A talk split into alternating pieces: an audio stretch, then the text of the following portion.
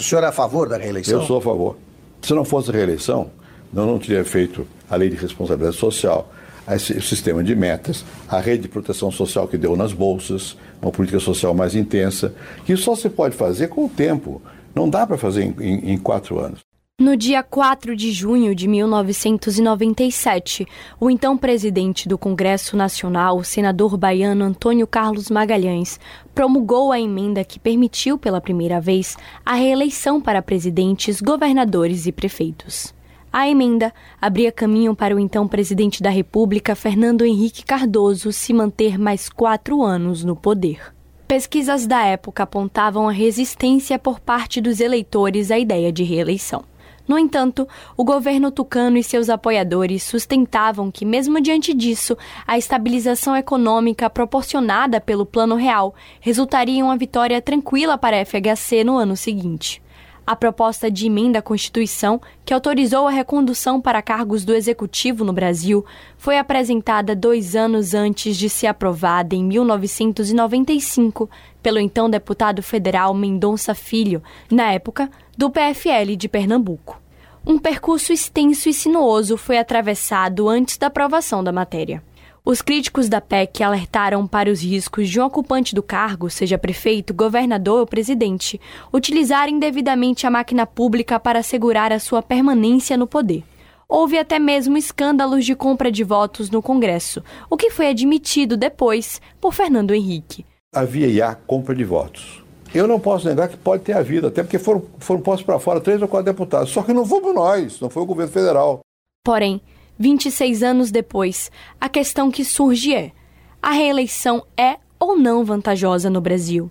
Em entrevista em novembro à Rádio Metrópole, Jacques Wagner defendeu que os mandatos sejam de apenas cinco anos, sem recondução.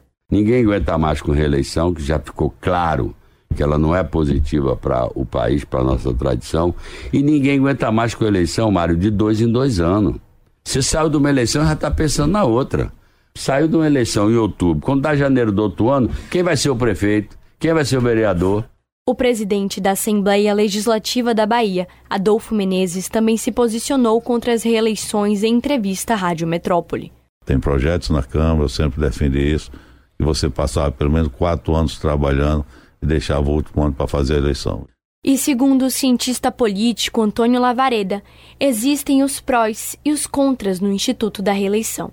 De que os mandatos de quatro anos, como são no Brasil em geral, de fato propiciam um tempo reduzido entre posse e início do período de vedação de realização, de criação de políticas públicas por conta do ano eleitoral, então um prazo reduzido para o desenvolvimento de políticas públicas. Os que são contrários apontam para o fato de que a eleição com incumbentes estabelece uma grande desproporção, um grande desequilíbrio de condições de competitividade entre os candidatos.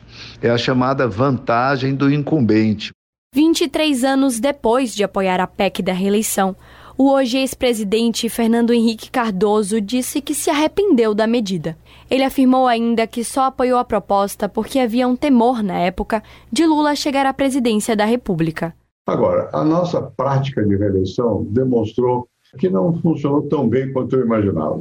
Primeiro que a pessoa cansa, os abusos são muito grandes. Quem está no poder tem vantagem.